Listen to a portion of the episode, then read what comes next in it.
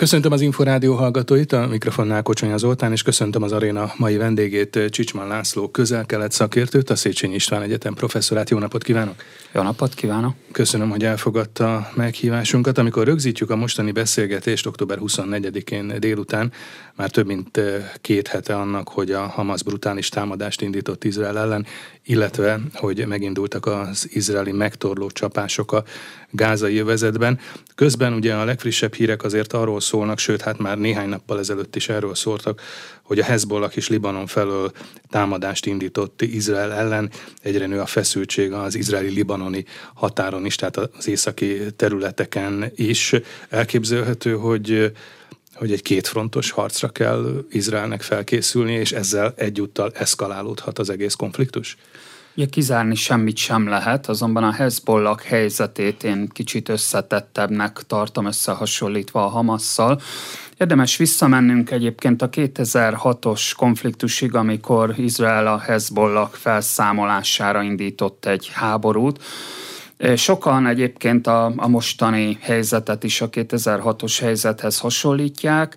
Én, én mégis azt gondolom, hogy a Hezbollah jelenleg nincs olyan belpolitikai pozícióban Libanonban, mint 2006-ban volt, akkor lényegesen nagyobb politikai támogatottsága volt. Arról nem is beszélve, hogy a libanoni gazdaság az már sajnos sokkal rosszabb, mint 2006-ban volt majd, hogy nem egy súlyos gazdasági válsággal küzdködő államot látunk magunk előtt, amelyben azt gondolom a Hezbollahnak jelen pillanatban nem érdeke egy teljes frontos háborúnak a megvívása Izraellel, azonban ez nem zárja ki azt, hogyha bekövetkezik valami olyan esemény, mert hogy azért a Hezbollah az ideológiájához is hű, például esetleg egy erőteljes megszállással a gázai vezetnek, hogy a szervezet azt mondja, hogy, hogy hát ebben az esetben viszont cselekedni kell. Amit most látunk, az egy korlátozott konfliktus a Hezbollah és Izrael között, Ugye napi szinten azért vannak összecsapások. Hát ez korábban is volt, ugye ilyen rakéta, kölcsönös rakéta, korábban támadások, is volt, de, de ezek most azért az elmúlt napokban ezek fokozódtak. Én azt gondolom, hogy jelen pillanatban a Hezbollah egy libanoni szervezet, és nem elsősorban Iránnak az utasításait követi, ha, ha ezt a megfontolást nézzük, akkor a Hezbollahnak jelenleg nem érdeke egy teljes kétfrontos háborúnak a megvívása Izraellel. Gyakorlatilag ez azt jelenteni, hogy Izrael hasonlóan, mint 2006-ban szétbombázhatná Dél-Libanont, ez pedig a Hezbollahnak a támogatottságára és a libanoni gazdaságra üthetne vissza rövid távon. A Hezbollahnak és a Hamasnak egyébként hogyan írható le a viszonyát? Azt ugye tudjuk, hogy a, a Hezbollah síta szervezet, a Hamas pedig egy szunita szervezet. Ezen túl így van, tehát ami összetartja őket az Irán, az ellenállás frontja, így hívja Irán saját blokkját, amelyet végül is a, a 2000-es években hozott létre. Tehát ebben Irán az összetartó kapocs és az Izrael ellenesség. Azt lehet mondani, hogy ideológiailag éppen emiatt a két szervezet nem köthető össze, hiszen az egyik a sita, a másik szunita. Ugyanakkor az mindenképpen közösnek tekinthető száként, hogy az Izrael ellenes harcnak a, a fenntartása. Én azt gondolom, hogy annyiban teljesen eltérő, ahogy említettem, a Hezbollah egy libanoni politikai pártként is felfogható, miközben van egy fegyveres szárnya is.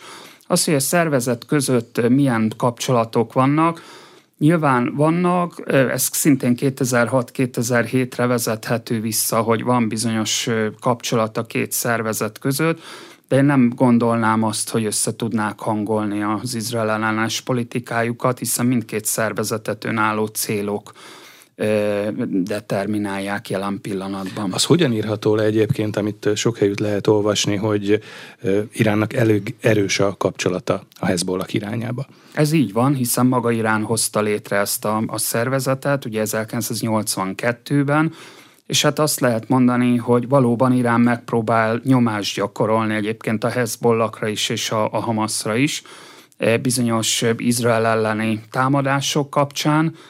E, vannak rendszeres találkozók, ez is e, vitathatatlan, azonban azt kell látni, hogy azért Iránnak a, a pozíciói sem a legerősebbek jelen pillanatban a közel-keleten, ugye súlyos gazdasági nehézségekkel néz szembe Irán a szankciók miatt, és én azt gondolom, hogy általában túlértékeljük jelenleg az Irán és a Hezbollah közötti nagyon szoros kapcsolatokat. Tehát kétségtelen tény, hogy, hogy ideológiailag ez ott van, személyes kapcsolatokon alapszik egyébként ez az együttműködés, de amikor azért döntésről van szó, azért azt gondolom, hogy azt a Hezbollah vezetése többnyire önállóan fogja meghozni, vagy hozza meg, és, és nem gondolom, hogy Irán dönteni el, hogy a szervezet éppen hogyan avatkozik be Most ugye az október, október elejei Hamas akció kor is voltak olyan vélekedések, vagy olyan felvetések, hogy esetleg Irán is valamilyen módon, akár közvetett módon azért érintett lehet ebben az akcióban. Irán ugye üdvözölte a Hamasnak az akcióját, de jelezte, hogy semmi köze nincs ehhez, és érdekes módon egyébként, mint a washingtoni források is arra utaltak volna, hogy vélhetően valóban nincs Teheránnak köze, tevőlegesen köze, vagy akár közvetetten köze ehhez. Így van, Washington nagyon óvatos volt, és azt gondolom ennek a célja kifejezetten az volt, hogy elkerülje az eszkalációt. Tehát Washingtonnak ugye nyilván sem, azt mondanám Washingtonnak sem érdeke, hogy egy regionális háború robbanjon ki a térségbe. Egyébként meggyőződésem, hogy Iránnak sem érdeke, annak ellenére, hogy, hogy ez a retorikából nem látszik, sőt éppen ellenkezőleg kimondottan üdvözölte a, a, az eseményeket, és ugye hát különösen most a gázai légicsapások, palesztin civil áldozatok kapcsán többször is felemelte a, a hangját. Hát nyilván Iránnak alapvetően érdeke volt ennek a mostani helyzetnek az előidézése. Azt lehet mondani, hogy Iránnak közvetlenül azt gondolom nem volt döntő befolyása arra, hogy most ekkor és egy ilyen méretű terrortámadásra kerüljön sor. Ugyanakkor az a másik oldalon ártatlannak sem tartanám iránt, abból a szempontból, hogy azért pontosan tudjuk azt, hogy bizonyos fegyver, szállítmányok, pénzügyi támogatás jutott el korábban is, ezek bizonyíthatóan eljutottak a Hamaszhoz, ugyanígy a Hezbollah nevű szervezethez is egyébként. Tehát e, e, ha úgy vesszük, akkor ebben azért Irán érintett volt az elmúlt években, hogy most konkrétan hogy történt, ezt nyilván majd a későbbiekben meg fogjuk tudni.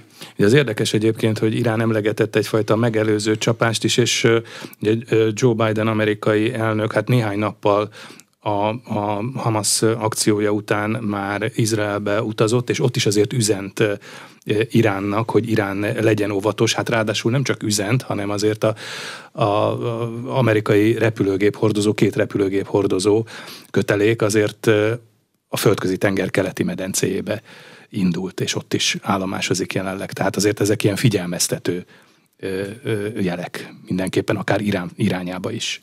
Hát sőt, azt gondolom, hogy elsősorban Irán irányába, hiszen itt Izraelt katonailag nem kell megvédeni a, a Hamasztól, tehát nem is kérdés, ugye Izrael katonai fölénye a két szervezettel, a Hamasszal és a Hezbollakkal szemben.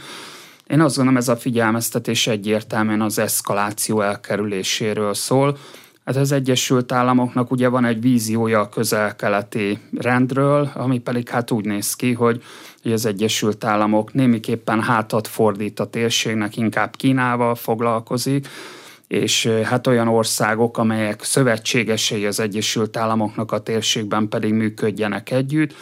Hát ez a fajta washingtoni vízió omlott össze a Hamasznak a beavatkozásával, és ebben egyértelműen Iránnak a hosszú távú elszigetelésére törekedett Washington, szemben egyébként Kínával vagy Oroszországgal, amely mint külső hatalom minden egyes regionális szereplővel képes fenntartani a kapcsolatot, vagy megszólítani ezeket az államokat. Mik voltak most egyébként a kínai, ha már Kína és Oroszország szóba került, az első kínai, illetve az első orosz reakciók, amikor megindult a Hamas akciója?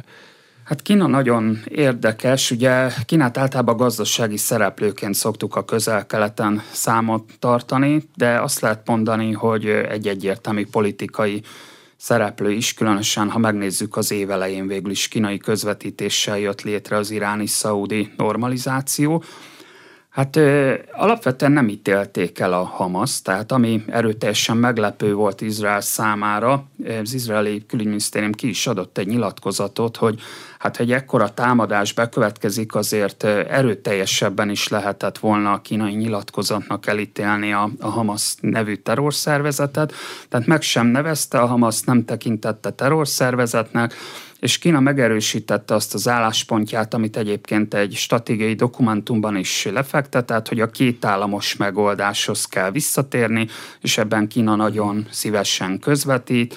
De ez nem a múlt már ez a két államos megoldás, ezt mindenki azt mondja, hogy ez tulajdonképpen nem most úszott el, hanem már hát évekkel ez nem, ezelőtt. nem most úszott el, és ráadásul a kínai álláspont még a 67-es határokra térne vissza, ami pedig aztán végképpen elúszott. Viszont ugye Kínát nem szabad lebecsülni, tehát azt kell látni akár a közel-kelet szempontjából, hogy van egy távozó Egyesült Államok, és hát eközben ugye jönnek ezek az új, régi külső szereplők, mint Kína, Izrael például a Netanyahu kormányok alatt egy nagyon pragmatikus kapcsolatot próbált kiépíteni Pekinggel, amelynek pontosan az volt a célja, hogy ha a legfőbb szövetségesünk az Egyesült Államok kvázi hátat fordít ennek a térségnek, akkor hát nem, mi, mi nekünk figyelni kell a, a kínai övezetés út kezdeményezése, és bizony, hát kínai befektetések jelen vannak Izraelben, nem kismértékben infrastruktúrális projekteket finanszíroz, de bizony néha Washington odaszól, tehát ez a nagy világméretű geopolitikai játszma, ez a közel-keleten is zajlik. Például amikor a hajfai kikötőben, a, amit amerikai hadihajók is látogatnak, a kínaiak nyertek egy koncesziót, akkor Washington rögtön lefújta idézőjelben, és a Netanyahu kormány hirtelen Indiának adta át ezt a, a projektet rövid e, időleforgás alatt, mondván, hogy azért stratégiai területekre ne engedjék be a kínaiakat. De Izraelben is ugyanaz a helyzet, mint Szaudarábiában, vagy bármelyik közel-keleti országban, hogy megfigyelhetünk egy Ázsia felé fordulást a térségben, hmm amelyből most ugyan Izrael kimaradt a, BRICS bővítésből, de mint tudjuk négy közel-keleti ország meghívást kapott, tehát szervezetekben is megjelennek ezek az országok. Említettük még a, az orosz reakciót, és talán majd térjünk ki utána az indiai reakcióra, mert arról nagyon keveset lehetett hallani. Tehát mi az orosz álláspont? Hát Oroszország nyilván hasonlóképpen, mint Kína, ugye Oroszország fenntartja szintén a kapcsolatot egyébként a Hamasszal is és a palesztin hatósággal is. Mm, azt lehet mondani, hogy az orosz-izraeli kapcsolatokban az elmúlt hónapokban, ha nem is megromlott, Izrael próbált lavírozni és nem elítélni ugye Ukrajna kapcsán Oroszországot, volt olyan pont, amikor tartózkodott egyébként az ENSZ szavazáson, amikor éppen Oroszországot kellett volna elítélni, és hát ezt ugye Washington nem nézte jó szemmel. Tehát azt lehet mondani, hogy ez a lavírozó politika azért nem volt teljesen kifizetődő, Hát Oroszország egyértelműen ugye megfogalmazta, hogy a palesztin kérdést meg kellene oldani, és nem nevezte úgy szintén terroristáknak a az itt elkövetett terrormerényletet, amely azért jól mutatja, hogy a világ mennyire megosztott egyébként ebben a, a kérdésben. Nyilván azért összetett a kérdés, mert Izrael lakosságán belül kb. 1 millió orosz nyelvet beszélő állampolgár van, tehát hogy itt azért ez egy nagyon összetett és érzékeny kérdésről beszélünk, és hát ugye Izrael meg tudatosan odafigyelt arra, hogy halált okozó fegyvereket ne nyújtson át Ukrajnának, több okból kifolyólag, ugyanakkor azt is tudjuk, hogy bizonyos védelmi eszközöket átadott, hiszen ugye Oroszország meg az iráni drónokat veti be Ukrajna területén, tehát izraeli percepcióból ez az egész orosz-ukrán háborút, ezt, ezt Izrael és Irán konfliktusos viszonyára lehet lényegében leegyszerűsíteni. Izraelnek abszolút nem érdeke egyébként Oroszországgal szembefordulni, hiszen ott vannak a szíriai események, ahol nagyon könnyen szintén bekövetkezhet egy, egy, egy a biztonsági helyzetnek a romlása, amely összességében Izraelre esne vissza biztonsági szempontból. Nem véletlenül láttunk most egyébként több izraeli beavatkozást Szíria területén, Damaszkusz és Aleppo repülőterét érte támadást illetve rendszeresen általában a Hezbollah fegyverszállítmányait szokta Izrael állam támadni. Izrael számára, tehát itt nem csak a Hezbollah front van, hanem van egy szíriai front, és hát van a nyugati part, mint front lehetőség, ahol szintén ugye három millió palesztin él, és, és Mahmoud Abbas kezéből pedig a politikai kontroll nagyrészt kicsúszott, ráadásul fegyveres szervezetek sora nőtt fel ezen a területen, amelyek hát egyfajta alternatíváját kínálják egyébként a Hamasznak is, és más szervezeteknek is. Beszéljünk akkor még röviden Indiáról. Közel-keleti érintettsége az miben mutatkozik meg Indiának, és egyáltalán hogy reagált a mostani helyzetre India? Ja, azt kell kiemelni India kapcsán, hogy az elmúlt egy-két esztendőben elindult egy nagyon szoros kooperáció közel-keleti viszonyban Izraellel, az Egyesült Arab Emírséggel és az Egyesült Államokkal, ez szokás a Quad 1.0 mintájára Quad 2.0-nak nevezni. Ez a Quad ez egy négy oldalú együttműködés, egy biztonsági párbeszéd, amit Washington hívott tulajdonképpen életre, részben Kína befolyásának a visszaszorítása véget. Azt lehet mondani tehát, hogy egy nagyon szoros indiai-izraeli kapcsolatot látunk a háttérben, viszont Indiának érdeke az arab országokkal is a szorosabb kapcsolat, főleg gazdasági szempontból, Ugye épül egy tengeri folyósó az Egyesült Arab Emírségek és India között, és a mostani e, új Delhi-ben tartott G20 csúcs találkozón ugye be is jelentették, hogy egy India közel-kelet Európa gazdasági folyósó készül, tehát ennek a projektjét jelentették be, amely hát meggyőződésem, hogy az Egyesült Államoknak egyfajta válasza a kínai övezetés út törekvésekre, annak a tíz éves évfordulójára, amely végig is összekötni Indiát Európával a közel-keleten keresztül. Na most ez az egész ebben kulcsfontosságú ennek a mostani normalizációnak a fenntartása, tehát az úgynevezett Ábrahám megállapodásoknak a megőrzése, hiszen ennek a gazdasági kapcsolatrendszernek ezt képezni az alapját. India azt lehet mondani, hogy próbált jelenleg egy ilyen semlegesebb maradni ebben a kérdésben, ugyanakkor hát az egyértelmű, hogy a Hamas terror támadását azt elítéli. Indiát és Izraelt azt nagyon szorosan összeköti egyébként, hogy a terrorizmus problémáját hasonlóan látják és ebben azt lehet mondani, hogy talán fontos szövetségese Izrael államnak, de fontos ennek a normalizációnak a, a megőrzése, különben ezeket a gazdasági lehetőségeket nem lehetne kiaknázni.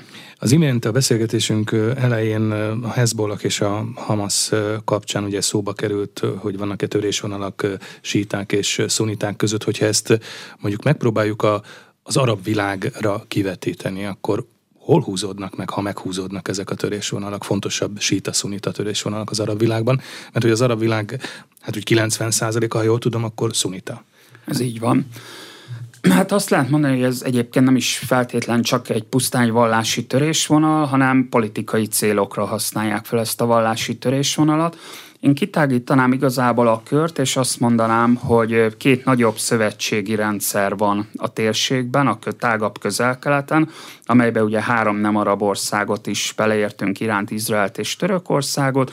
Az egyiket az iráni ellenállás frontja adja, amelyben, amelyet szoktak sokan sita félholdnak is nevezni, amelyben tehát ugye a közösségek kvázi félholdszerűen terülnek el a, a közel-keleten. Hát mindenképpen itt a Iránnak a legfontosabb szövetségese jelenleg Irak. Irak egy gyenge állam, egy egyértelműen iráni befolyás van a bagdadi kormány fölött. Ha tovább megyünk Szíria, és hát Libanonnak a déli része a Hezbollakkal, illetve hát ide sorolhatunk gyakorlatilag a közösségeket még a, a, a Perzsőből térségében.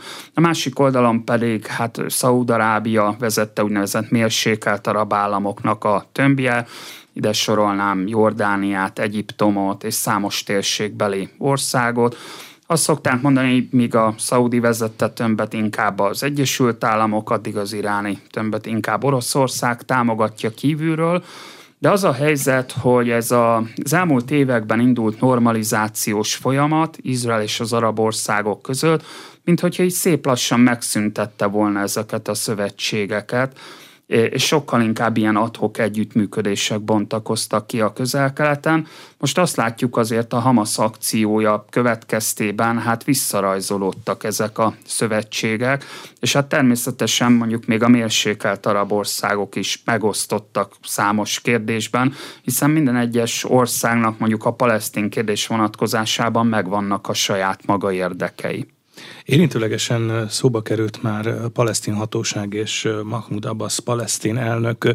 Hol helyezhető el ezen a, hát úgymond térképen, és egyáltalán a palesztin hatóság, ami hát ha jól olvasom, akkor voltak éppen egy cisziordániai palesztin önkormányzatként írható le. A palesztin hatóság hogyan viszonyul például a Hezbollahhoz és a Hamashoz. Mahmoud Abbas palesztin elnök most azért elég keményen bírálta a Hamaszt, amely szerinte nem képviseli már a palesztin népet.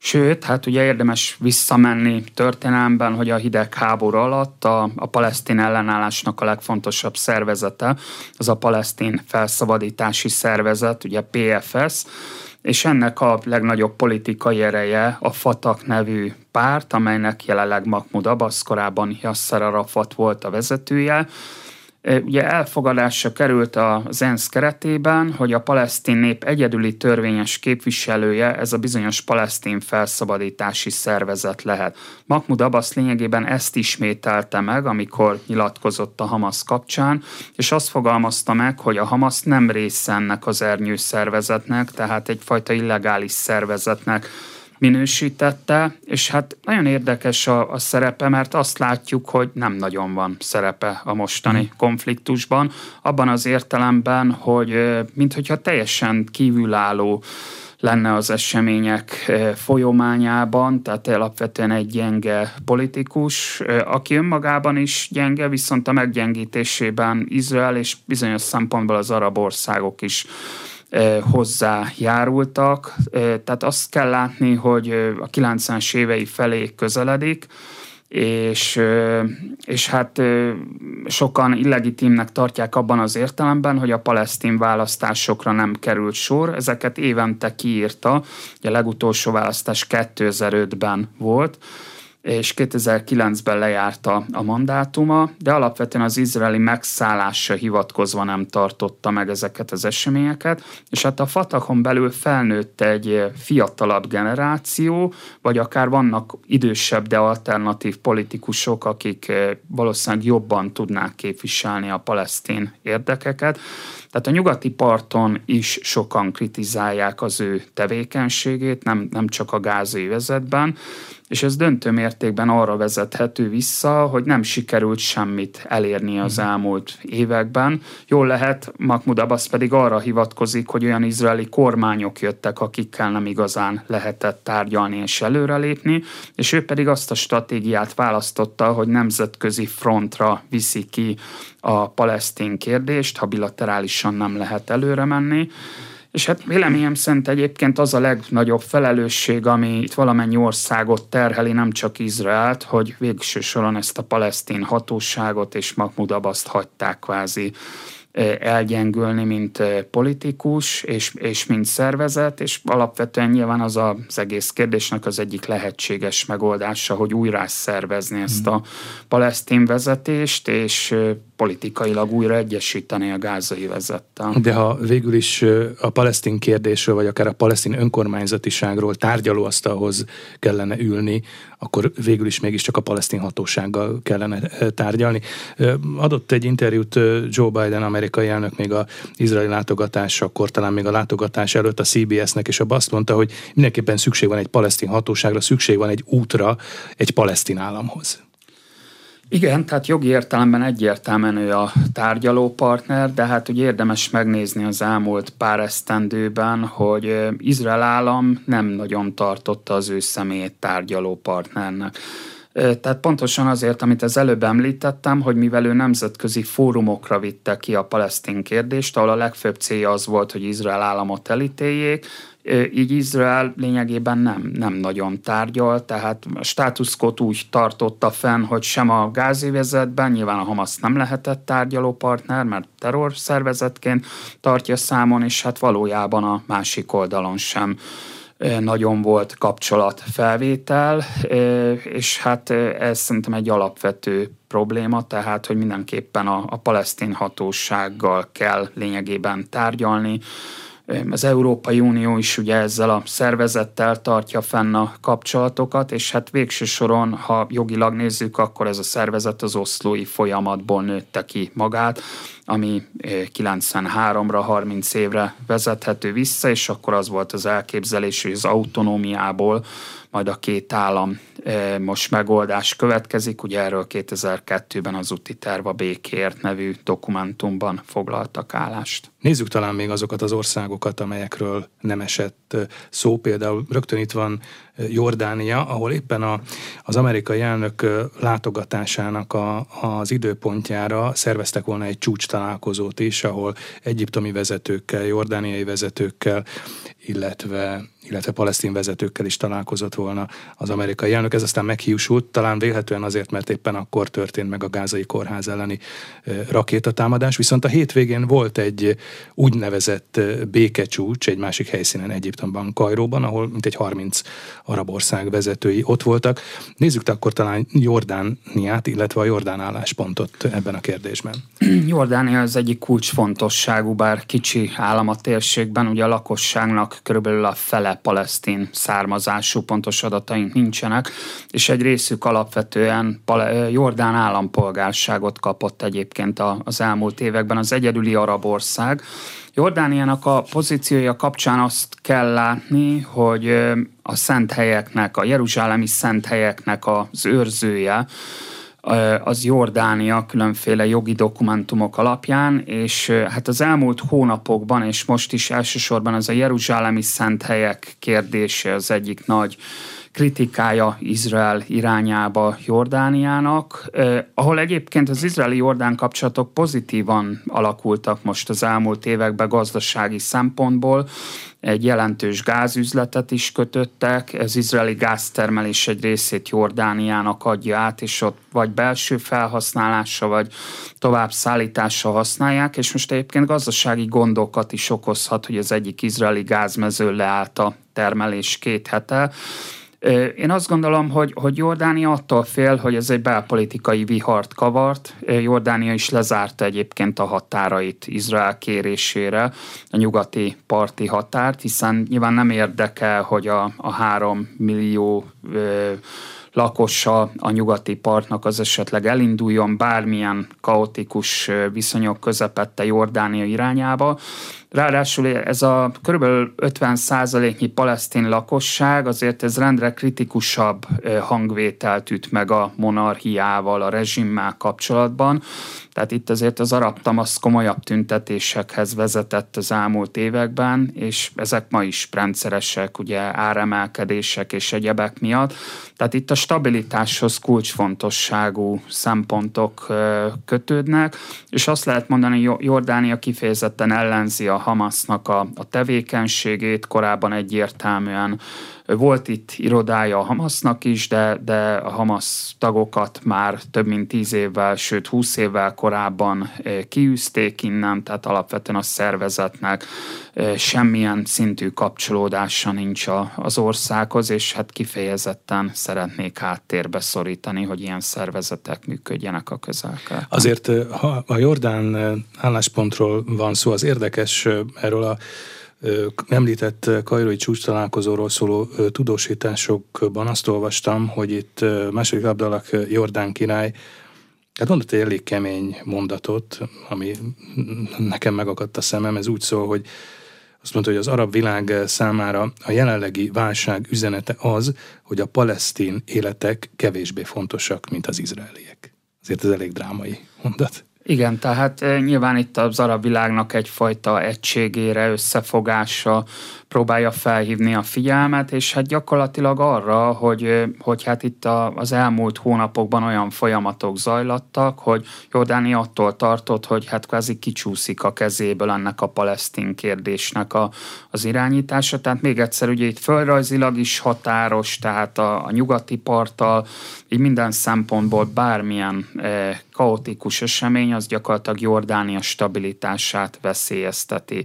És ugye hát Jordánia most most nem volt részes ennek a normalizációnak, hiszen már 94-ben békeszerződés kötött Izraellel, de arra is próbált utalni, hogy hát úgy állapodnak meg most az arab országok Izraellel, hogy mindkét oldal függetleníti magát a palesztin kérdéstől, és az az arab országokra is igaz. Érdekes lehet még Egyiptom helyzete is, hát különösen földrajzi elhelyezkedéséből adódóan is. Ugye most Egyiptom engedélyezte a segélyszállítmányok átjutását Gázába, ugye egy 20 kamionból álló segélyszállítmány konvoj az már át is kelt a, a határon, de hát ugye az ENSZ azt mondja, hogy tulajdonképpen napi száz teherautónyi segélyszállítmányra lenne szükség, hogy egyáltalán ezt a humanitárius katasztrófát, ami előállt a gázai övezetben, azt valamilyen módon kezelni lehessen. És azért volt egy olyan felvetés, hogy a palesztinok a gázai övezetből esetleg az egyiptomi sínai félszigetre menekülhessenek, és azért Kajró ennek erre egyéb, e, egyértelműen nemet mondott. Szóval Egyiptom szerepe hogyan írható le? Hát Egyiptom szerepe nagyon speciális az említett közös határ kapcsán, illetve hát azt is kell látni, hogy végül is a Hamas nevű szervezetnek a gyökerei, a muszlim testvériség az Egyiptomba vezethető vissza. A muszlim testvériségnek a palesztin vagy a gázai szárnya a Hamas, amely 87-ben vált egy önálló szervezetté. Ma ezt a szervezetet Egyiptomban terrorista terrorista szervezetként tartják számon, tehát az anya szervezetet is a 2013-as pucsot követően. Tehát Egyiptomnak abszolút nem érdeke, és hát nyilván az, hogy civilek jöjjenek a, a sinei félsziget területére, az pedig azért sem érdeke, mert hogy ezzel gyakorlatilag Izrael megoldaná a gázai vezetből a civileknek a kvázi kényszerített kitelepítését. Sziszi elnöknek is volt egy nagyon kemény válasz és azt mondta, hogy miért nem a Negev sivatag irányába indulnak, miért a sínai félsziget irányába. Tehát itt végül is Izrael Egyiptommal közösen tartja fenn 2007 óta azt a blokkádot a a gázai övezettel szemben, és jól lehet, hogy egy ideig nagyon erőteljesen működtek egyiptomi oldalról ezek a csempész szalagutak, amelyek többnyire a sinai félszigeten egy-egy beduin családnak a házában végződtek, és nehezen vették észre miatt a hatóságok.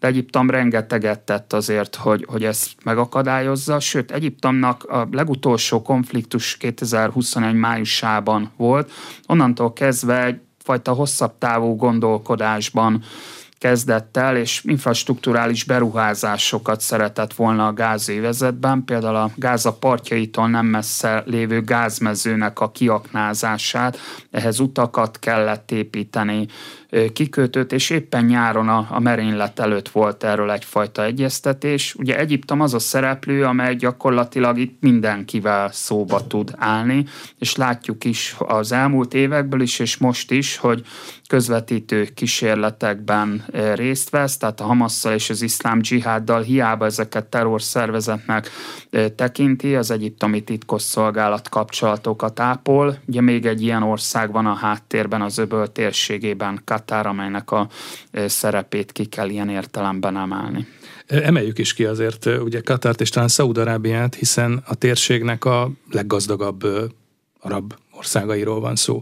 Ennek ellenére érdekes módon, ha jól tudom, például a segélyezésbe, vagy a segélyszállítmányokba azért nem igyekeznek nagyon beszállni. Hát, Katár igen, Katár egyébként éppen a gázövezetben azért jelentős segélyeket juttatott el.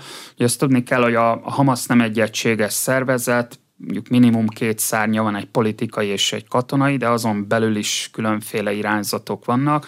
Jelenleg a politikai szárnynak... Hát végülis az államszervezetet is ő működteti ezen a területen, tehát lehet ezt mondani? E, e, ez így a segélyeket például ugye ők e, osztják ez el. Így szerintem, már mint hogy a Hamas, de, de nyilván Katarnak az a szerepe, hogy a Hamasnak a politikai vezetői, azok, azok hát végül is Katar területére emigráltak, és jelenleg ott élnek és Hamas elsősorban itt a, a politikai vezető, vagy a Katar elsősorban a Hamas politikai vezetőivel tartja fenn a kapcsolatot. Az elmúlt napokban egyébként Katárnak jelentős szerepe volt abban, hogy Először kettő, majd utána még kettő úszta Hamas szabadon engedett, ugye négy külföldi, vagy kettős állampolgárról beszélünk, tehát azt gondolom, hogy a háttérben Katar ugyan nem írta alá az Ábrahám megállapodásokat Izraellel, de mind Izraellel, mind az Egyesült Államokkal is, és az érintett szervezetekkel is szoros kapcsolatokat tart fenn, és hát rendszeresen Gázába egyébként juttatás segélyeket. Említette, hogy a Hamasnak tulajdonképpen két szárnya van, egy politikai és egy katonai szárny. Ugye, ha jól tudom, akkor 2007 óta van hatalmon a gázai övezetben a Hamas. Hogyan kell elképzelni az általuk működtetett rendszert a gázai övezetben? Hogyan írható ez le? Hát mindenképpen úgy, hogy hát itt ugye nem beszélhetünk államról, hanem van egy terület, ahol meg kell szervezni az iskolahálózatot, el kell vinni a szemetet az utcáról, ez egy elég egyszerű példa, hogy lehet érzékeltetni, hogy ezen a területen ez a szervezet szervezi meg ezeket a mindennapos szolgáltatásokat. Na most a, a lakosság nagy része elsősorban így kerül ezzel a szervezettel kapcsolatba. Tehát mindig csodálkozunk, például az iszlám állam kapcsán is 2014 2004-ben, hogy vajon mi az az ok, amiért ilyen hirtelen Irak városait el tudta foglalni. Hát pontosan azért, mert az állami funkciók nem, nem működnek, és így kialakul egyfajta kapocs az emberek és a, a szervezet között. E, a politikai meg a katonai szány általában azon vitatkozott egymással, hogy mennyire pragmatikusan, vagy mennyire keményen álljanak hozzá ahhoz az Izraelhez, amelyet egyébként nem ismernek el államként. a politikai szány, amikor a választások voltak 2007 előtt, egy pragmatikusabb álláspontot képviselt, e, a katonai szány egy keményebbet, de azt kell látni, hogy viszont Gázában az alternatív szervezetek, azok úgynevezett szalafista, dzsihadista szervezetek, amelyek pont az iszlám államhoz vagy az alkaidához kerültek közelebb, és azok pedig még a Hamas katonai szányának a tevékenységét is túl enyhének találták. Tehát azért bírálták, hogy túl enyhe az, hogy csak rakétákat lőnek ki. Végig kell gondolni, hogy ma Gáza lakosságának körülbelül a fele 20 év alatti, ezek a fiatalok gyakorlatilag nem nagyon látták láttak más, mint ezt a szervezetet. Tehát nem nagyon volt alternatíva a gázai vezetben.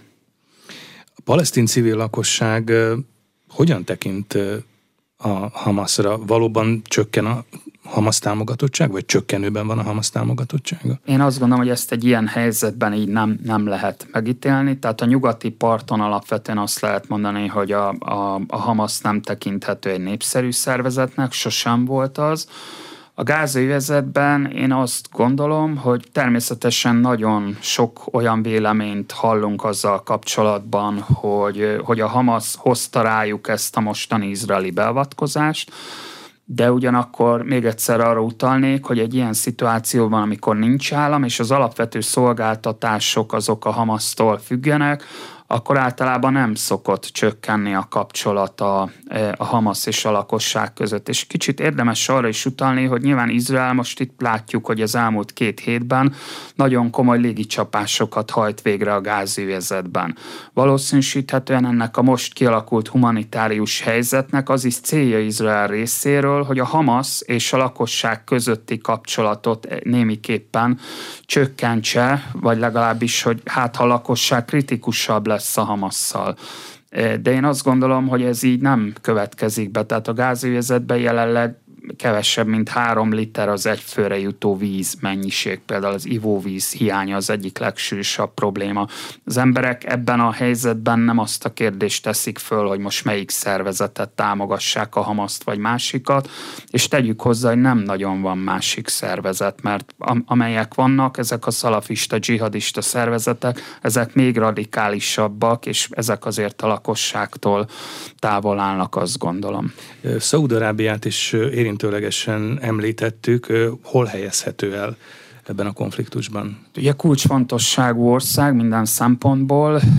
Palesztin kérdést ugye történelmileg Szaudarábia az egyik nagyon fontosnak tartja, és hát pont amikor az október 7-i Hamas támadásra sor került, akkor zajlottak háttérben Washington közvetítésével az egyeztetések Izrael és Szaudarábia között, és hát ezek az egyeztetések valószínűsíthetően a palesztin kérdést nem érinthették. Én azt gondolom, hogy most nem lehet figyelmen kívül hagyni. Azt világosan látni kell, hogy míg Katár kapcsolatot tart fenn a Hamasszal, addig Szaudarábia semmilyen kapcsolatot nem ápol, és kezdettől fogva hát szeretné ezt a szervezetet teljes egészében megszüntetni. Tehát itt különbséget kell tenni a szaudi álláspont, amikor megismétli azt, hogy a két államos megoldást meg kell valósítani, akkor azt azért alapvetően a Hamas nélkül képzeli el.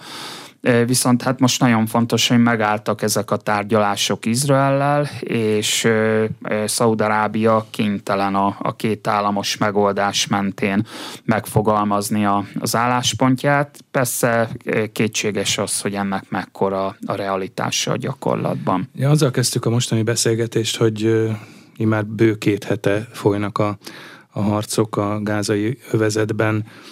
Vajon mit lehet tudni arról, hogy mi lehet Izrael tényleges célja? Ugye a megfogalmazott cél az, hogy a Hamas felszámolása és a Hamas eltörlése, amit egyébként is kétkedve, fognak, szak, kétkedve fogadnak a szakértők, hogy ennek lehet-e realitása, hogy a Hamaszt felszámolják, de vajon mi lehet a cél, és egyáltalán milyen rendezésben gondolkodhat Izrael? Hát különféle forgatókönyveket tudunk ennek kapcsán felvázolni. Ugye már az meglepetés, hogy több mint két hét eltelt, és nem látunk szárazföldi beavatkozást. Én azt gondolom, hogy ennek több regionális és talán globális oka is van. Egyrészt az, hogy több mint 220 túsz továbbra is a, a Hamas kezében van, köztük körülbelül 50 külföldi állampolgár, kettős állampolgár, tehát itt nem csak Izrael érdeke a fontos, de azt gondolom, hogy az izraeli társadalom részéről is van egy nyomás, hogy, hogy őket élve kihozni, viszont a másik oldalon pedig az a nyomás, hogy visszaállítani Izraelnek az elrettentő erejét, és megmutatni azt a katonai csapásmérő képességet, hogy nem csak a Hamaszt, hanem akár egyidejűleg a, a Hezbollahot is vissza tudja szorítani. Hát szerintem az egyik forgatókönyv az, hogyha nem is a Hamas teljes egészében megsemmisíteni, de hogy azokat a személyeket likvidálni, akik érintettek az október 7-i merényletnek a megszervezésében vagy végrehajtásában. Ezzel kapcsolatban több izraeli nyilatkozatot is hallottunk, sőt fölállítottak egy különleges szervezetet, amelynek az a feladata, hogy felkutassák a konkrét elkövetőit. A, a másik szintén érdemes arra figyelni, hogy az izraeli külügyminiszter adott ki egy nyilatkozatot, amikor is azt mondja, hogy ez nem egy klasszikus katonai szárazföldi beavatkozás lesz, amelyre mindenki számít, Gáza területe csökkenni fog. Na most, ha az ember úgy elgondolkodik, akkor az egyik lehetőség az, hogy a gázai vezet, amely amúgy is kicsi, de valamilyen biztonsági zónát felállítani, ahol például Észak-Gáza területén, ahol Izrael állam egyébként felszólította a lakosságot ugye a távozással, és mondjuk itt fenntartani egy katonai jelenlétet, és ezzel megakadályozni azt, hogy Izrael területére átmenjenek az emberek. Tehát az világosan látszik, hogy a jelenlegi védelmi rendszer, amit Izrael kiépített egyébként nem kis erőforrással a gázai határon, az nem működőképes. Valamilyen formában ezt működőképessé kell tenni. Ez azt jelenti, hogy ott egy szorosabb ellenőrzést kell megvalósítani, hogy még egyszer ne fordulhasson elő, hogy szomszéd szomszédos kibucokba betörnek terroristák. Tehát én azt gondolom, hogy ez lehet egy forgatókönyv, lehet egy olyan forgatókönyv, amely viszont azt gondolom, hogy ennek csekély az esélye, hogy a nyugati parti vezetés, tehát végül is a palesztin önkormányzatiság kezébe adni politikailag a gázai vezetet is, kvázi visszatérni a 2007 előtti állapotokhoz, és politikailag egyesíteni. Én azt gondolom, ez Izraelnek azért nem érdeke, mert akkor a két államos megoldás felé kell komolyabb lépéseket megtenni, amit viszont Izrael kevésbé tud jelen pillanatban abban a formában elfogadni amelyről korábban megállapodtak. Mindez, amit mondott, azt is sejtetheti, vagy jelezheti, hogy az izraeli kormánynak az a politikája, amit az elmúlt években, sőt az elmúlt bő egy évtizedben folytatott Benjamin Netanyahu-nak ez az úgynevezett különválasztásos politikája, az most azért egyértelműen zsákutcába torkolott, hiszen voltak itt bizonyos engedmények, megállapodások arab országokkal, de tudatosan kerülték, hogy a palesztin önrendelkezésről arról bármilyen formában is szó essen. Ugye még a sokat emlegetett Ábrahám megállapodások is kerülték ezt. Ez így van, tehát viszont azért ne felejtsük el, hogy a Trump adminisztráció az utolsó éveiben több olyan nemzetközi konferenciát hozott tető alá, amelynek keretében ugye érintették a palesztin kérdést. Ugye Bahreinben volt egy gazdasági konferencia, ahol ugye az volt az elképzelés, hogy, hogy az érintett arab országok finanszírozzák az esetleges palesztin államiságot, és ugye utána Trump tető alá hozta ezt a Deal of the Century, tehát az évszázad megállapodásaként ismert béketervét, amely lényegében azonos lett volna Netanyahu azon elképzelésével, hogy Izrael anektálja a nyugati partnak a jelentős területeit, viszont ahogy jöttek az Ábrahám megállapodások, itt a mögött nem leírva, de nyilván a diplomáciai kulisszák mögött az arab országok részéről volt egy ilyen feltétel, hogy átmenetileg ne kerüljön sor a nyugati part jelentős területeinek a, az anektálására. Tehát igazából szőnyeg alá söpörtem mindegyik oldal ezt a palesztin kérdést, és én azt gondolom ennek a konfliktusnak most az a tanulsága, hogy egyrészt nem csak Izrael felelőssége, hanem az arab országoknak is a felelőssége, és hát tárgyalni kell erről a kérdésről, mert hosszú távon, ha nem rendezik ezt valamilyen formában, akkor ez a térségre visszaüt, mint ahogy most is láthattuk. Mindaz, ami most történt, illetve történik az izraeli belpolitikában hozhat változásokat, vagy lehet ennek valamilyen következménye, mert nyilván most Izrael összezár, de azért vannak olyan vélekedések, hogy Netanyahu népszerűsége az igencsak lefelé tart. Hát nyilván rövid távon a biztonság az első, tehát az elrettentő képességnek a helyreállítása, ugye egy katonai akció közepette vagyunk, a, több mint 300 ezer tartalékos mozgósítottak. Az egység kormány tagjai egyértelműen ezeket a politikai csatározásokat félretették, Hát az egy nagy kérdés, hogy ha majd ennek véget ér valamilyen formában, akkor, akkor azért több típusú elszámolásra is sor kerül. Tehát egyrészt, hogy a titkosszolgálatnak a tevékenysége, Netanyahu tevékenységének a mérlege a palesztin kérdés kapcsán. Én azt gondolom, az izraeli társadalom nagyon jelentősen megosztott Netanyahu kapcsán, ahogy ezt láthattuk az elmúlt hónapokban. Én nem gondolom, hogy hosszú távon szőnyeg alá lehet söpörni ezeket a kérdéseket az is egy nagy kérdés, mi lesz az Ábrahám megállapodásokkal, tehát hogy sikerül ezeket fenntartani, jelenleg ugye az izraeli kormány... Hogy tovább vinni, abszolút. arra esetleg van esély, hogy Én tovább vihető az, legyen? azt gondolom, hogy tovább is vihető ez, hiszen tehát most nem, de, de azt gondolom, hogy Szaudarábiával újra lehet kezdeni ezeket a tárgyalásokat, amint ez a konfliktus lezárult meg, meglátjuk alapvetően, de szerintem a megosztottság vissza fog térni pár hónappal később, és tényleg az nem mindegy, hogy Izrael hogyan kerül ki ebből a konfliktusból, mi fog következni az elkövetkezendő hetekben. Például az a 200 20 izraeli túsz, akik egy része ugyan kettős állampolgár, de ők is izraeliek, vajon élve hazajutnak-e, ugyan napokban is tüntetések voltak, tehát egyes izraeli állampolgárok azt mondják, hogy tárgyalni kell a Hamasszal, hogy élve kiszabaduljanak, mások azt mondják, hogy most már meg kéne mutatni a keményebb csapás, tehát ebben nem lesz könnyű talpon maradni a Netanyahu kormánynak. Minden azért sokan azt mondják, hogy ha megindul a szárazföldi művelet is, akkor azzal a túszok sorsa is könnyen lehet, hogy megpecsételődik.